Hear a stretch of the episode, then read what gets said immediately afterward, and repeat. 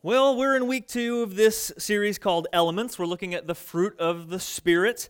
And uh, just like apple trees naturally grow apples and lemon trees naturally grow lemons, these are things that the Bible tells us, that the Apostle Paul more specifically tells us, these are things that should naturally kind of grow in our lives. And uh, just so we, uh, if you didn't get enough of the fruit of the Spirit, I told you we're going to say them a bunch. If I don't get you to learn anything during the series, you're going to be able to know these fruit of the Spirit. So here we go okay? We're going to do these together. So let's say these out loud. But the fruit of the Spirit is love, joy, peace, patience, kindness, goodness, faithfulness, gentleness, and self-control. Those are the fruit of the Spirit. And if you've uh, if you missed last week, last week we talked about love, uh, the first fruit of the Spirit. We kind of introduced things a little bit. So if you missed out on that, you can always go to our website loamicc.com/resources and hear that. Now, today we're going to be talking about joy. Now, as we go through these weeks, some of these are going to be more exciting to you than others. Uh, next week, love, joy, peace, and then the week after that, patience.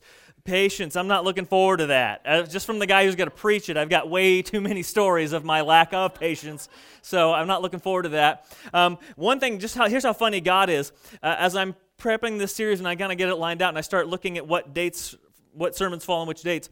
The week we lose an hour of sleep, self control. So that's, I thought that was funny. It's like God's just got a sense of humor that way. Now, uh, this week we're talking about joy. And I like that, but it kind of bums me out a little bit because I wonder is joy the first word that a lot of people would use to describe church or faith? You know, I think church wise, we think, I think we describe uh, the word we might use sometimes as solemn, serious, reverent or boring, hypocritical, you know, irrelevant, some of those words too. But I don't know how many people use, if I just said, what's the first word that comes to your mind when I say church? I don't know a ton of people that would say joy because joy is this thing that's exuberant, it's exciting, it's explosive, it's fun. And don't get me wrong, we do have fun. But I'm going to be honest, as the guy who stands up here every week, sometimes I get up to do the announcements and I'm like, good morning, how is everybody? Uh, like I feel like I'm getting like, whoa, easy now, easy. Like I like I'm waking you up out of bed for the first time in that moment. Like, whoa, didn't you drive here? I, were you awake? Were we all safe when you were on the road? And so I wonder about that kind of stuff. And so is joy the first thing that we think of when it comes to church and faith? Well, if it's in this list of fruit of the Spirit, joy should be something that is just naturally a part of who we are. Not just the church, but ourselves and our faith and our relationship with God. Joy should be a natural byproduct of walking with the Holy Spirit day in and day out if, for those of us who are believers. Um, now, because I have kids, uh, when I hear the word joy, I immediately think of the movie Inside Out. Okay, how many of you have seen the movie Inside Out? Okay, a good, a good amount of you. Um, if you do not, if you have not seen Inside Out, you really should, for one. Um, but if you haven't seen Inside Out, let me give you the, the plot, okay? It's about a, a, young girl named Riley who's probably early junior high, maybe late elementary school, and she's going through this very pivotal part in growing up. You know, she's starting to transition into young adulthood, and her life gets this big upheaval as her parents move from, I think it's Minnesota or Wisconsin, uh, to like San Francisco, and everything in her life changes. But unlike a normal normal movie where you just see uh, the perspective of the girl and her family, Inside Out takes you inside of Riley's brain. And you see her emotions, which are represented as five different characters in her brain. And here is um, the headquarters, they call it headquarters, in Riley's brain. All right? And here are her emotions from left to right. The five, they only use five emotions. It's a little simplistic, but it works. Uh, anger over here, little short guy looking grumpy. Disgust. Um, I wondered why disgust, but it makes a lot of sense. They said disgust's job is to keep Riley from being poisoned physically or socially, so that makes a good amount of sense. Then you have joy in the middle. Notice joy is glowing. Joy is joy is the only character in the movie who doesn't have a shadow because she glows. Uh, next up, who anybody who hasn't seen the movie gonna guess what purple guy is here? Fear, yeah, yeah, yeah. And then blue is sadness. Oh, sadness. So this is Riley's uh, emotions, okay? In the whole movie, you, you get half Riley and half emotions. Now, what's fun about this is that you'll notice they have this console. And what's representative here is whichever character is in the middle at any point in time, that's the character that's kind of at the wheel at that moment. And so occasionally anger will get in there and take over, or fear will be driving. And what I think is so interesting, because Riley is kind of in this young, pubescent stage of life, her character, her, emotions take turns in the driver's seat okay? Kind of showing you remember that stage in life when you haven't right really figured yourself out yet and it felt like your emotions were just kind of all over the place? I doubt i'm the only one. Now what's fun though is you don't just get a peek into riley's headquarters but they take you inside her mom and dad's as well. So here's riley's mom and dad's headquarters okay? Dad on top mom on bottom. Now First off, notice that they look like a mom and a dad, okay? The dad's all got the big mustaches, the mom's all got the swoop back hair and the ponytail and the glasses. But what's interesting is notice the adult characters in the movie, their, their emotions all have chairs. They're not bouncing around taking turns. They've kind of settled into a stable, uh, more uh, consistent place. And you have a consistent driver. And I think it's interesting, men, that dad's number one driving emotion is anger. And I find it interesting that mom's driving emotion is sadness. And I think that says a lot. So there's a lot about this movie. If you haven't seen it, you should watch it. Because if you have kids or grandkids, it can at least help you have conversations about emotions and maybe help your uh, kids work through some. Uh, uh, of these pivotal moments in their life. And so, as Abby and I were watching this, we kind of started the conversation okay, if let's just say, you know, this is our brains, okay? By the way, if you're wondering what my emotions uh, look like, that's what my emotions look like. so, there's an online thing. You should try it out. It's really fun. Um, I mean, right? So, um, but Abby and I were talking, if our brains work like that, okay? And these were our five emotions. We said, which, which emotion would be at the driver's seat? And I said fear, probably in my life. I think fear oftentimes is, is the one in the middle guiding my life. And I'm driven more by anxieties and worries more than I should be. And I said, what would be yours? And she said, joy. And I agree with her. Uh, because if you know my wife, she for the most time she's just a genuinely pleasant person to be around. Um, if you ever, you know, when you go to the movies and there's a funny part and the whole theater laughs, but there's that one person who laughs louder and longer and harder than everybody else. I married that person. All right, and so which is great. I it took the first couple times I'm like, oh my gosh, be quiet, you're embarrassing me. But now I'm kind of used to it, so it's fine. Um, so yeah, that's good. But that's that's who she is. Now, though I don't I don't think I disagree I think I disagree a little bit with the movie in that I don't know if you would I would say that joy is just like all the other emotions that you can just kind of conjure up at will. I, I don't really think that that's the way that it goes because um, I think we oftentimes confuse joy and happiness, if that makes sense. Happiness is an emotion, but happiness is tied, like most of your other emotions, to the circumstances in your life. If good things are going on, you can feel happy. But if things are terrible, it is, I think, impossible to feel happy because happiness, like many of your other emotions, is tied to your circumstances, to what is going on in your life. But joy is not that way. Joy is not tied to what is happening in your life. Joy is different. And so we, the place we, we find the most uh, joy, the most uh, joy talked about the most, let me say it that way, in the, the Bible is, I believe, in the book of Philippians.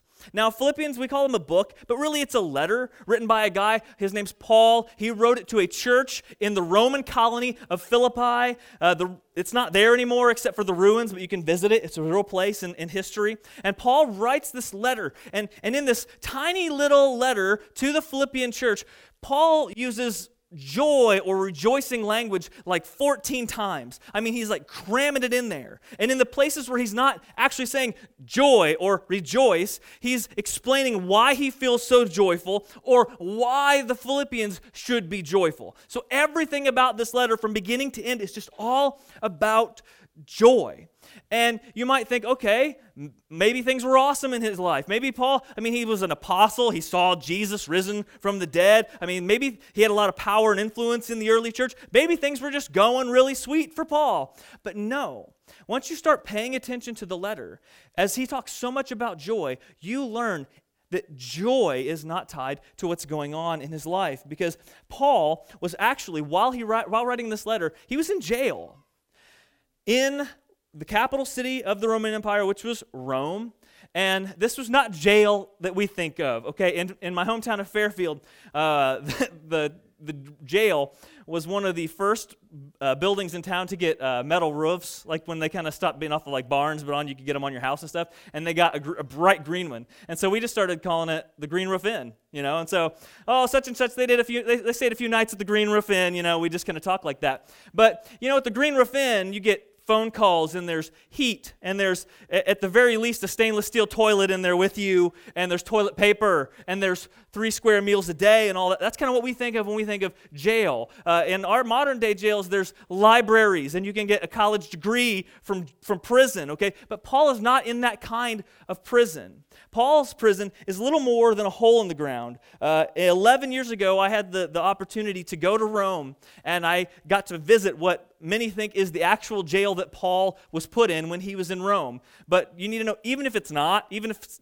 the records got wrong at some point along the way, um, he was most likely in a, in a jail very similar to this. So here is the jail that Paul was in. Um, now, what you can't see is if I were standing near the edge of that, I would be doing this.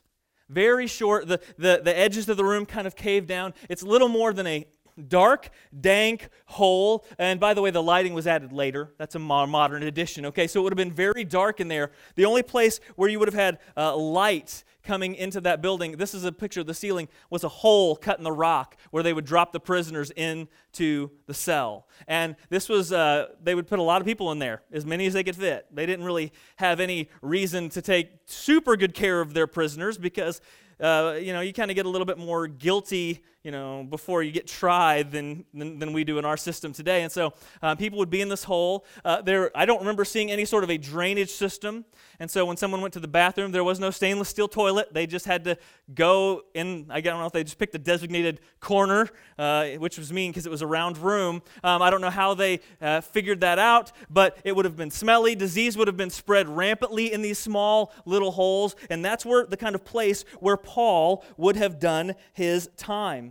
And he's in jail waiting to find out if he's going to be killed or not finding whether or not he's going to be executed for his crimes of preaching the gospel. Because preaching a, a, a religion that was not authorized by Rome, that was an illegal thing. And uh, the, the emperor of Rome, or basically their king, was called the Caesar. You've heard all that. We, we even named a salad after the guy because we liked him so much. But we, we, he didn't like it when people would try to say, hey, no, I'm the real king. And that's the message of Christianity that Christ is the true king. And he didn't, and, and the Caesars did not like that. And so it was a punishable offense. And so Paul is in jail for preaching the gospel of Christ. And so he is in here just waiting. Am I going to die?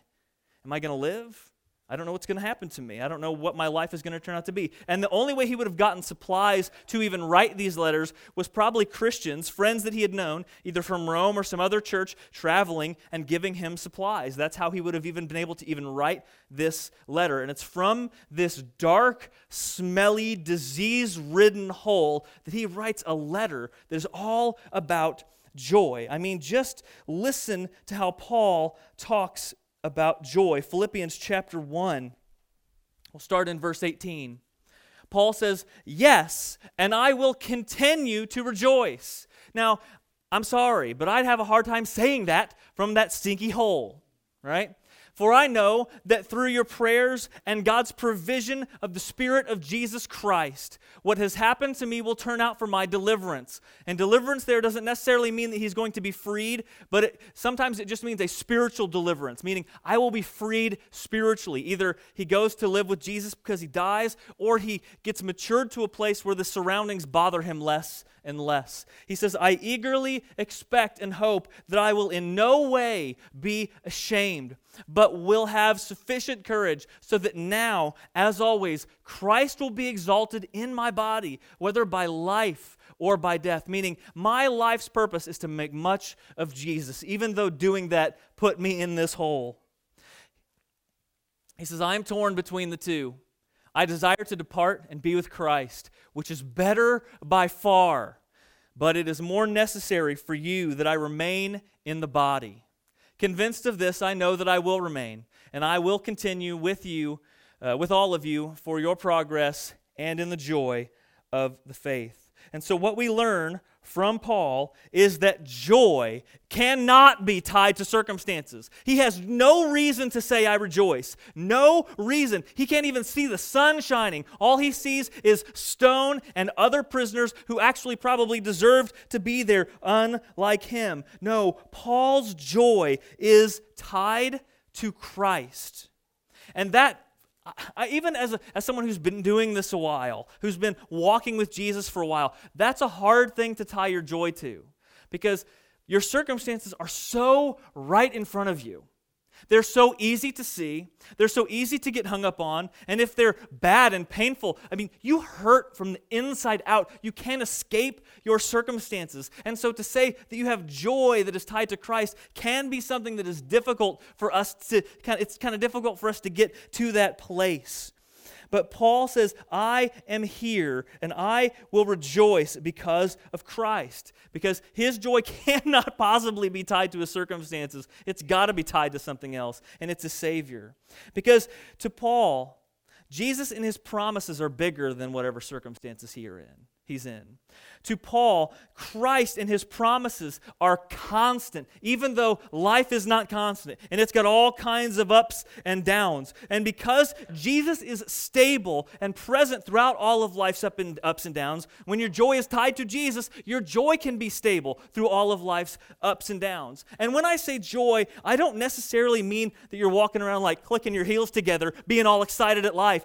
We know those people. You know those people who you, you just look at them and you're like, you are either on something or you are in super denial about what's going on in your life. And they got a big old smiley face bumper sticker on your car, on their car, and you just like, man, they're just so plastic. They're so fake. That's not what I'm talking about. Joy is just this a, an excitement in your heart that, that goes beyond your circumstances. It's a, a lifting of your heart that goes beyond circumstances that cannot be destroyed by bad circumstances. And so even though Paul is in jail and he's in, he's in prison facing death, he can have joy because Christ is bigger than all of those things. And you know, I've known people who were diagnosed with terminal cancer who would say, I'm full of joy. And when you, when you talk to those people and when you see that faith starting to be lived out in their life, I mean, it, it, it really takes you to another level of understanding wow, is, is Jesus really that big for them? Like, can Jesus really do that? Is he that powerful enough that he can rise us above something even as terrible as that? I've seen people go through terrible, terrible loss, and, and maybe not in the freshest of moments of that loss, but shortly thereafter, after they can kind of take a step back from the tragedy and get a breath, they'll still say, you know what, all that was horrible, but I still have joy in Christ.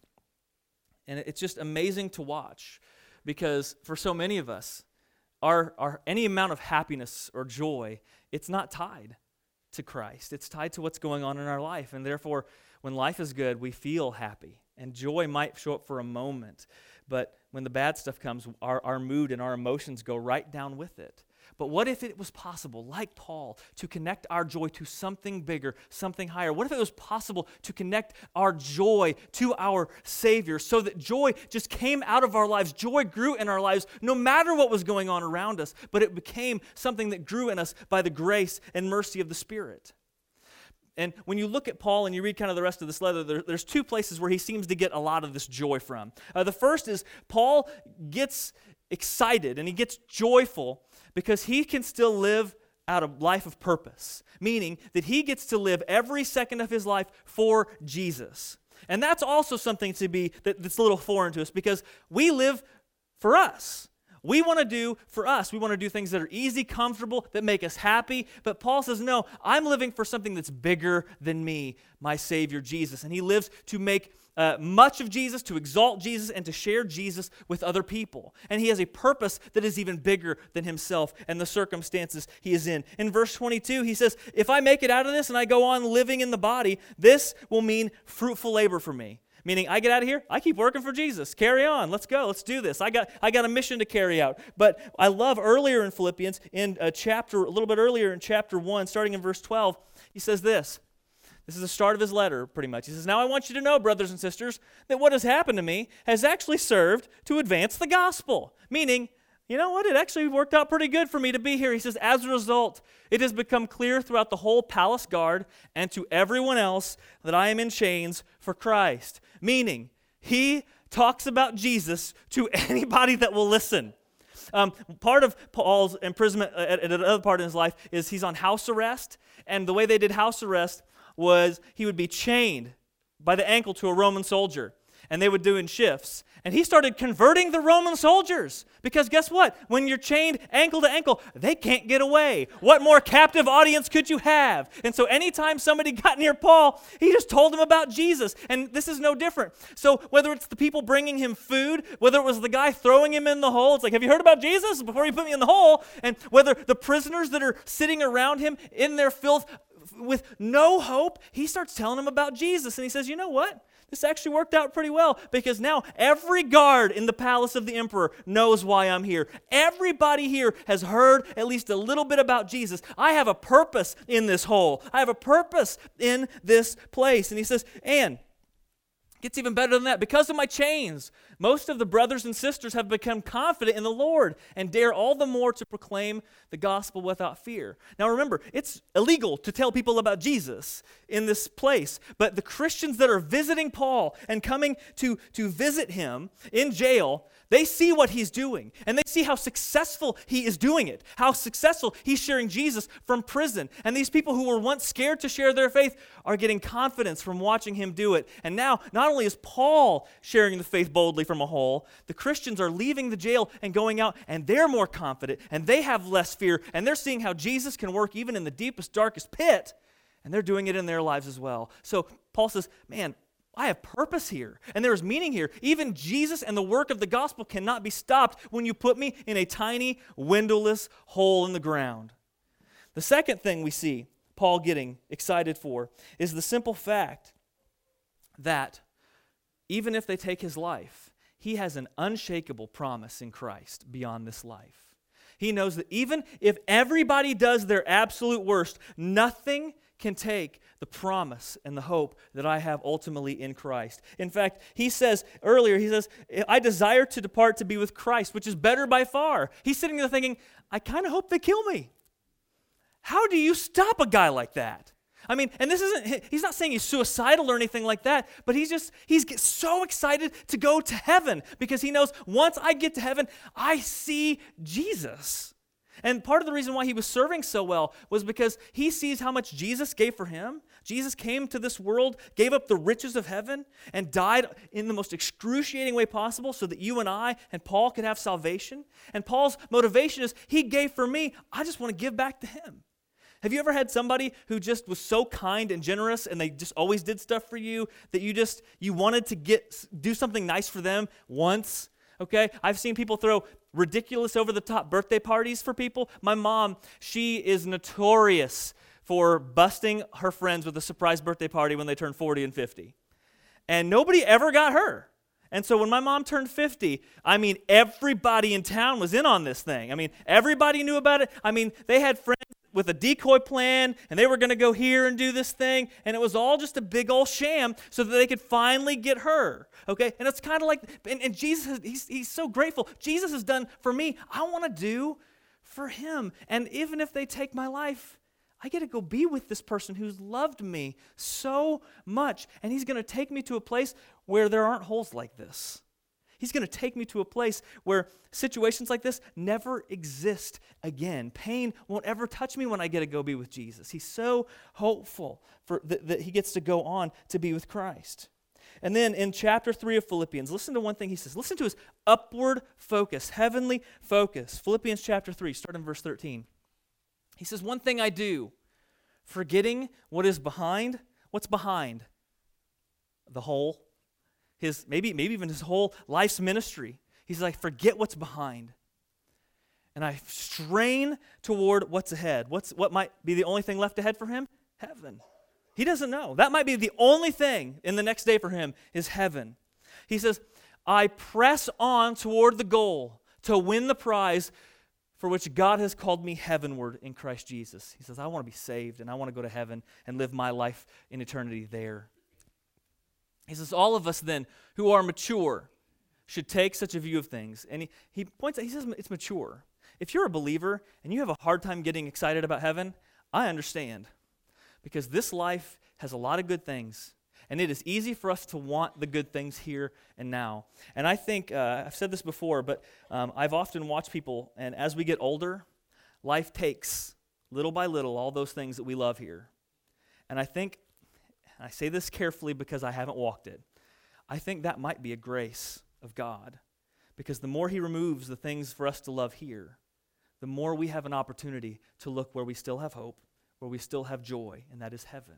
And so Paul says, I look to heaven. And, and, and, those of us who are mature, those of us who have been walking this road with Jesus, we should try day in and day out to focus our eyes upward on heaven so that we do not forget where we're headed. He says, and if at some point you think differently, God will make clear that clear to you. He says, only let us live up to what we have already attained, meaning you're already saved, live like it. You already have heaven, live like it.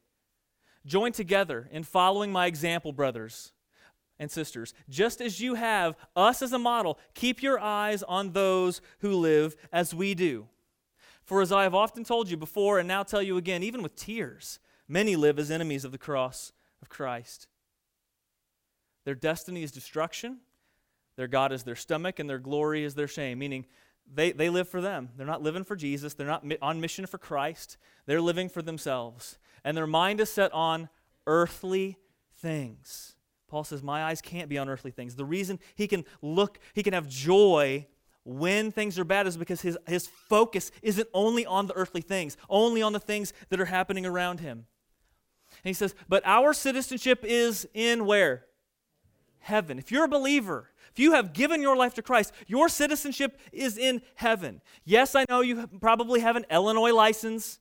Yes, I know maybe you have a stars and stripes waving at your house. Your passport's got the U.S. stamp on it. But primarily as a believer, you are not first and foremost a citizen of Illinois or the United States. You are a citizen of heaven. You are just kind of on layover here.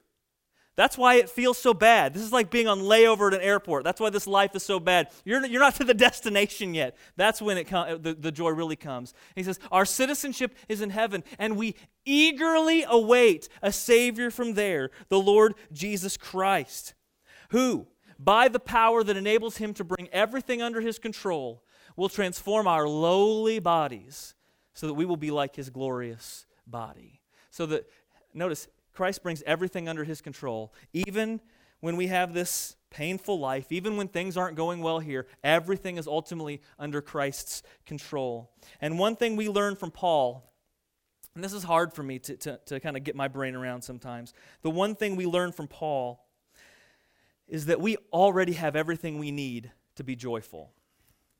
And that's painful to, th- to, to some of us. Because some of you, your life is in a, a spot and you think, when I get blank, then I can be happy.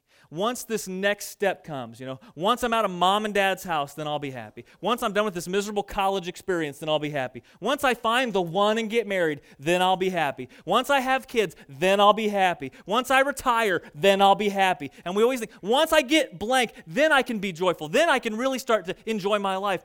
Paul is showing us you already have everything you need to be joyful. And the reason maybe you're not joyful is it's not because of your circumstances, because you can experience joy even at the worst. But maybe the primary reason you're not joyful is because your eyes are too focused on here and what's going on around you and your circumstances, and not enough perspective and focus on the amazing Savior that you have. Maybe the problem is your eyes are on the fact that your life is not good rather than on the fact that you have a good Savior who has already redeemed you, already saved you, and already put you on the road of salvation to heaven. And so we can be joyful. And that doesn't mean we always have to be excited and walking around like lunatics. People think we're crazy and maybe lock us up in one of those fun little jackets. But we can be in a spot where life doesn't take us to the deepest pits of despair every time our circumstances go up and down. Because, yes, life does this, but Jesus is constant. The hope we have in Him is constant. The purpose we have in Him is constant. And we tie our joy to those things. And so, in those seasons when joy is hard to come by, maybe we should wake up and pray daily Lord Jesus, help me have a focus on the right things. Lord, let my eyes be on Jesus. Let my hope be in Jesus. Let my joy be in Jesus. Let, let me take joy in honoring Jesus and telling other people about Jesus and resting every day, regardless of my circumstances, resting every day in the promises of Jesus. Joy does not come from this world. Joy is not tied to everything in your life moving in the right direction. Joy is tied to Jesus. And so if you're missing joy, it might be because you're trying to tie yourself to the wrong things. And so, as we take communion this morning, servers, if you would please go prepare to serve, um, we remember that once again, the pinnacle of our life, everything hangs on Christ, on the salvation that He came to this world to buy for you and for me. And so, our hope is in Him. Because He went to the cross, He endured pain and death so that we don't have to have that in our future. You see, sinners deserve pain and death. Jesus took pain and death so that our future hope could be different. Because of him, we can now have hope in heaven. We can now have hope that no matter what this life throws at us, even if we don't live to see another Sunday, our hope is in Jesus because we get to go and we win by going to heaven and having pain and suffering removed from this world.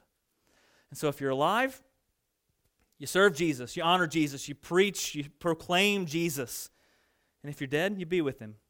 And I, I hope I can have that attitude like Paul. And I hope you can too. It seems a little loony. I, I, I thought it was a little crazy for a while. And I thought, how can you, how can this guy say these things? But I want to be in that place because how can life beat up somebody when their hope is so in, rooted in Jesus that nothing can touch them? You can't stop somebody like that. And by God's grace, I want to have joy that's that unstoppable. And I want you to have it too. But it's only found in Jesus. Let's pray together. Father, thank you for this time to focus on you and what you've given us in Christ. I pray that we would never be swayed by the good stuff of, of this world. And there are good things. We have awesome families, many of us. We have great friends. We got comfortable homes, we got food. And I pray that we wouldn't start to think that those things are what make life matter. Sometimes we say that, oh, yeah, life is all about being happy. But if happiness is tied to those good things, then really life is about those good things. And they come and go, and with it, our happiness. But you've called us to something a little bigger and more rich, something called joy. And I pray that we would find that in the place where it is meant to be found, in Jesus. And I pray that our hope would ultimately be in Him no matter what our circumstances. That we would understand that Jesus is with us in our best days and in our worst, that His promises are stable and with us in our best days and in our worst. And the promise of heaven and the eternity uh, of pain free life with Him, that is with us on our best days, even in our worst. And I pray that we would start looking forward to heaven. I pray that our hope would be there our hope would actually be in meeting our Savior who has done so much for us. Jesus, who gave his life for me. I pray that I would long for the day when I can see him face to face and, and, and embrace him and say thank you for all that he did for me. And understand that now that I'm with him, the pain of this life is a blip. My existence on this, on this broken world is a blip. And now, from now until eternity, it's joy filled, pain free life, abundant with, with you and your Son. So give us focus on Christ. Let us tie our lives to Christ. Let us understand that other things will disappoint, but you will not. And let us not mistake the disappointments of this world for saying that you've disappointed us. Because sometimes we expect this life to be everything and pain free, but that's not what you promised. You didn't promise to make this life pain free. You promised one day to rescue us from this life and take us someplace pain free. So let us not confuse that, so that our hope can be in you and our anger not directed at you when life fails us. But when life fails us, it'll just make us more determined to move to heaven. Thank you for your Son who opened the doors to heaven so that we can walk in forever. In Jesus' name we pray. Amen.